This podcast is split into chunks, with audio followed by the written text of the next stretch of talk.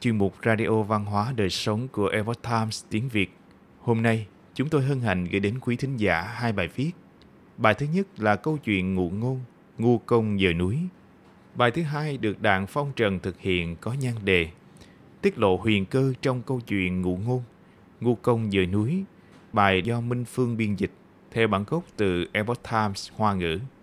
Mời quý vị cùng lắng nghe.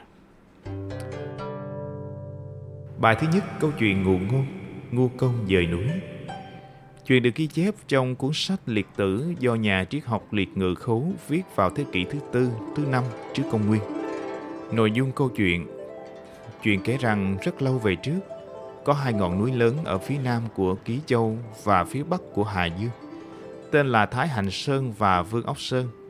Hai ngọn núi này có bán kính 700 dặm, cao hàng vạn thước. Ở phía bắc của ngọn núi có một ông lão đã gần 90 tuổi, tên là Ngu Công. Cửa chính của ông nằm ngay đối diện với hai ngọn núi cao lớn ấy. Mỗi lần có công việc ra ngoài, đều phải đi đường vòng vừa xa vừa bất tiện. Điều ấy khiến Ngu Công cảm thấy rất phiền não.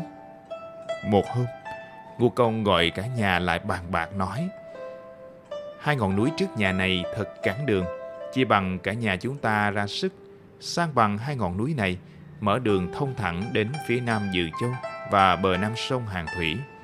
Mọi người thấy thế nào? Các con cháu của Ngu Công nghe vậy đều rất đồng tình. Nhưng vợ của ông lại dội thẳng một gáo nước lạnh nói Tôi thấy với sức lực của ông, ngay cả ngọn núi nhỏ xíu như khôi phù còn chẳng làm gì được. Thế mà ông lại đòi đọ sức với hai ngọn núi Thái Hành và Vương Ốc. Hơn nữa, bao nhiêu đất đá như vậy, ông định đổ đi đâu cho hết. Khi vợ Ngu Công nói xong, cả nhà lập tức xôn xao bàn luận. Sau cùng họ quyết định đổ đá xuống biển Bột Hải, chuyển đất lên phía Bắc.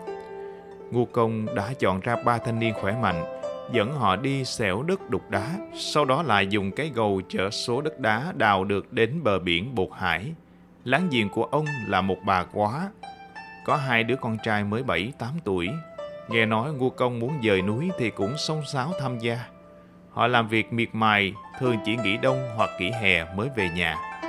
Thấy Ngu Công và những người khác cấm đầu làm việc, ông lão trí tẩu ở Hà Khúc thấy thật nực cười nên buông lời nhạo báng.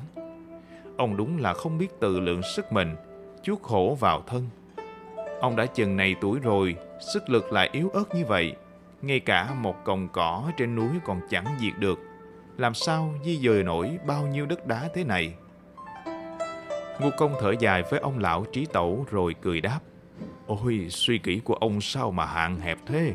Tôi thấy ông còn không bằng bà quả phụ hai đứa con nít này. Dù tôi sắp chết, nhưng tôi còn có con trai. Con trai tôi chết, còn có cháu, con cháu đời đời truyền cho nhau vô cùng vô tận. Còn hai ngọn núi này cũng không cao không lớn thêm được. Tôi hà cớ gì phải lo lắng chuyện không dọn nổi chúng đi chứ. Ông lão trí tẩu nghe vậy như bị mắc nghẹn, không nói thêm được lời nào. Thần núi nghe được chuyện này, Ngài thực sự rất lo lắng cho ngu công sẽ dẫn dắt con cháu hết đời này qua đời khác để đục đá dời núi, nên đã bẩm lên thiên đình. Thiên đế nghe chuyện, cảm động trước nghị lực phi thường của ngu công, ban lệnh hai người con trai Khoa và Nga, mỗi người cõng một ngọn núi trên lưng. Một ngọn dời sang phía đông của Sóc Phương, này thuộc phía đông Sơn Tây, một ngọn dời đến phía nam Vĩnh Châu. Nay là các tỉnh thuộc Thiểm Tây và Cam Túc.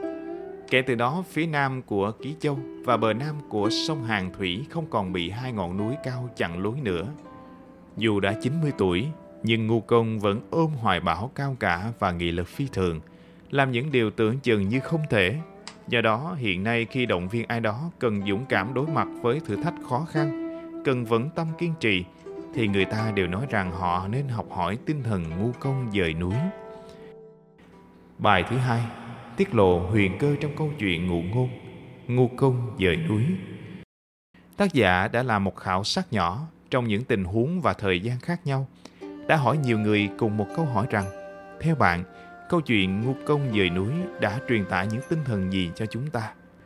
Trong số những người được hỏi, có người có địa vị cao trong xã hội, có người là giảng viên hoặc sinh viên tốt nghiệp và cũng có cả những người có trình độ văn hóa thấp hơn. Tuy nhiên, điều bất ngờ là câu trả lời của họ lại nhất quán với nhau, đại ý là Truyện ngu công dời núi phản ánh khí phách hiên ngang, nghị lực phi thường của con người trong cải tạo tự nhiên.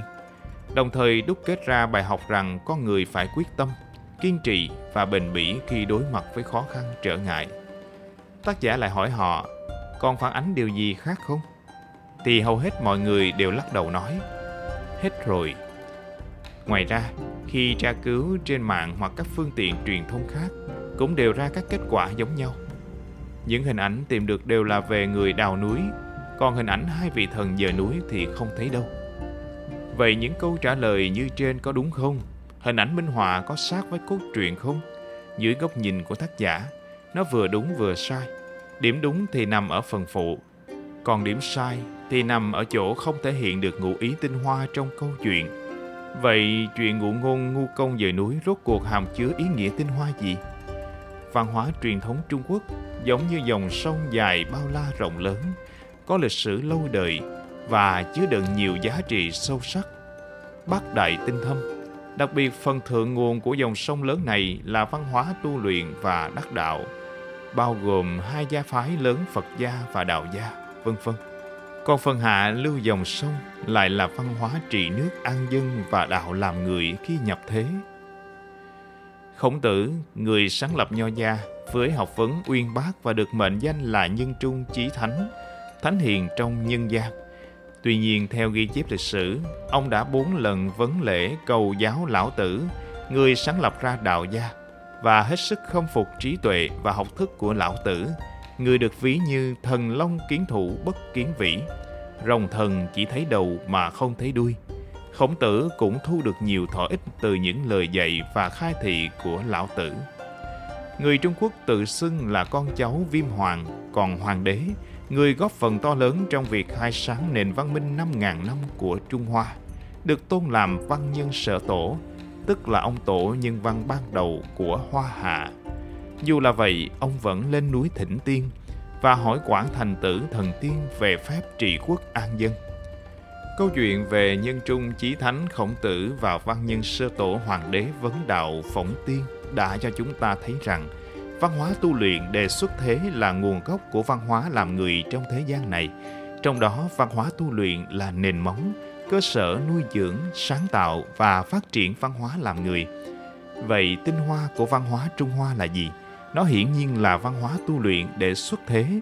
Bất ngờ thấy, những điều bị chính quyền Cộng sản Trung Quốc chụp mũ là mê tín phong kiến, là văn hóa cặn bã, ấy thực ra lại là tinh hoa chân chính trong văn hóa Trung Hoa.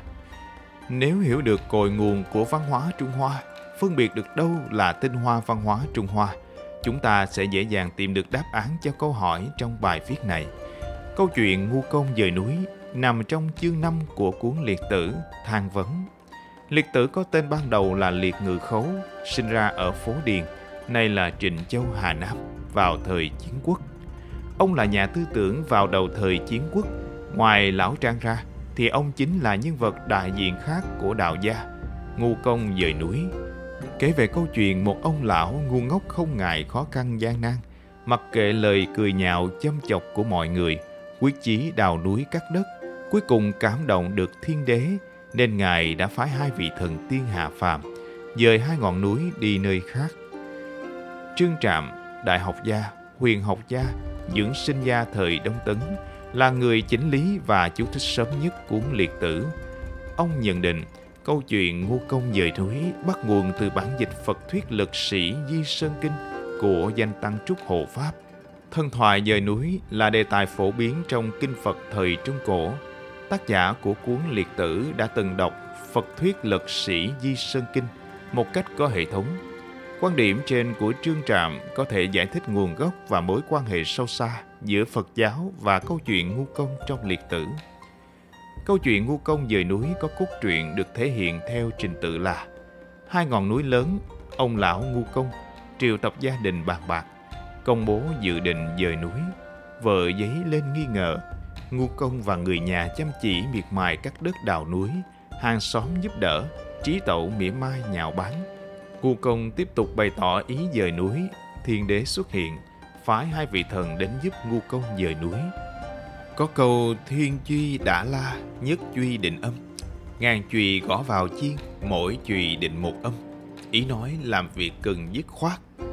Phía trước câu chuyện đều là bước đệm và yếu tố cuối cùng mới là điều thể hiện thực sự.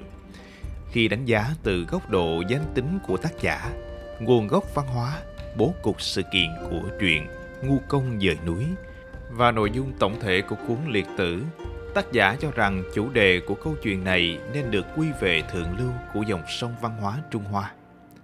Câu chuyện ngụ ngôn này đã tiết lộ cho chúng ta về đạo lý thiên nhân hợp nhất, từ đó khải thị cho thế nhân về huyền cơ thực sự, còn bất chấp gian khổ hiểm nguy và những giá trị tương tự chỉ là sản phẩm phụ hàm chứa trong câu chuyện này.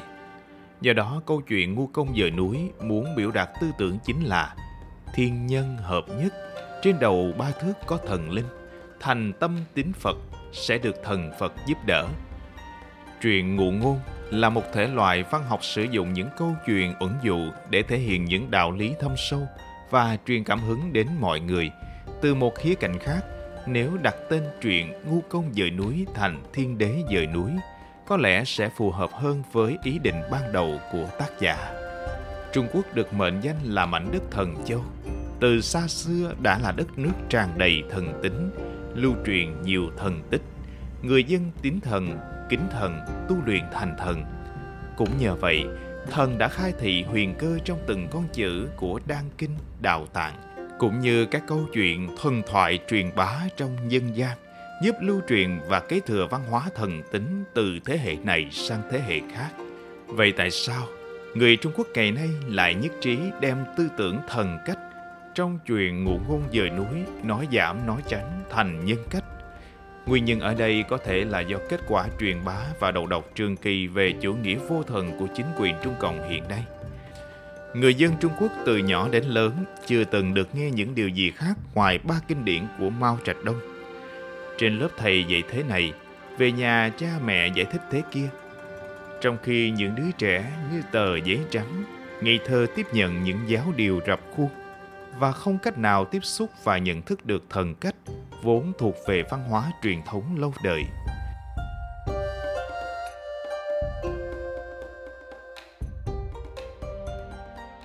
Quý thính giả thân mến, chuyên mục Radio Văn hóa Đời Sống của Epoch Times tiếng Việt đến đây là hết. Để đọc các bài viết khác của chúng tôi, quý vị có thể truy cập vào trang web epochtimesviet.com. Cảm ơn quý vị đã lắng nghe, quan tâm và đăng ký kênh. Chào tạm biệt và hẹn gặp lại quý vị trong chương trình lần sau. Kính chúc mọi điều bình an và tốt lành đến quý vị cùng người thân.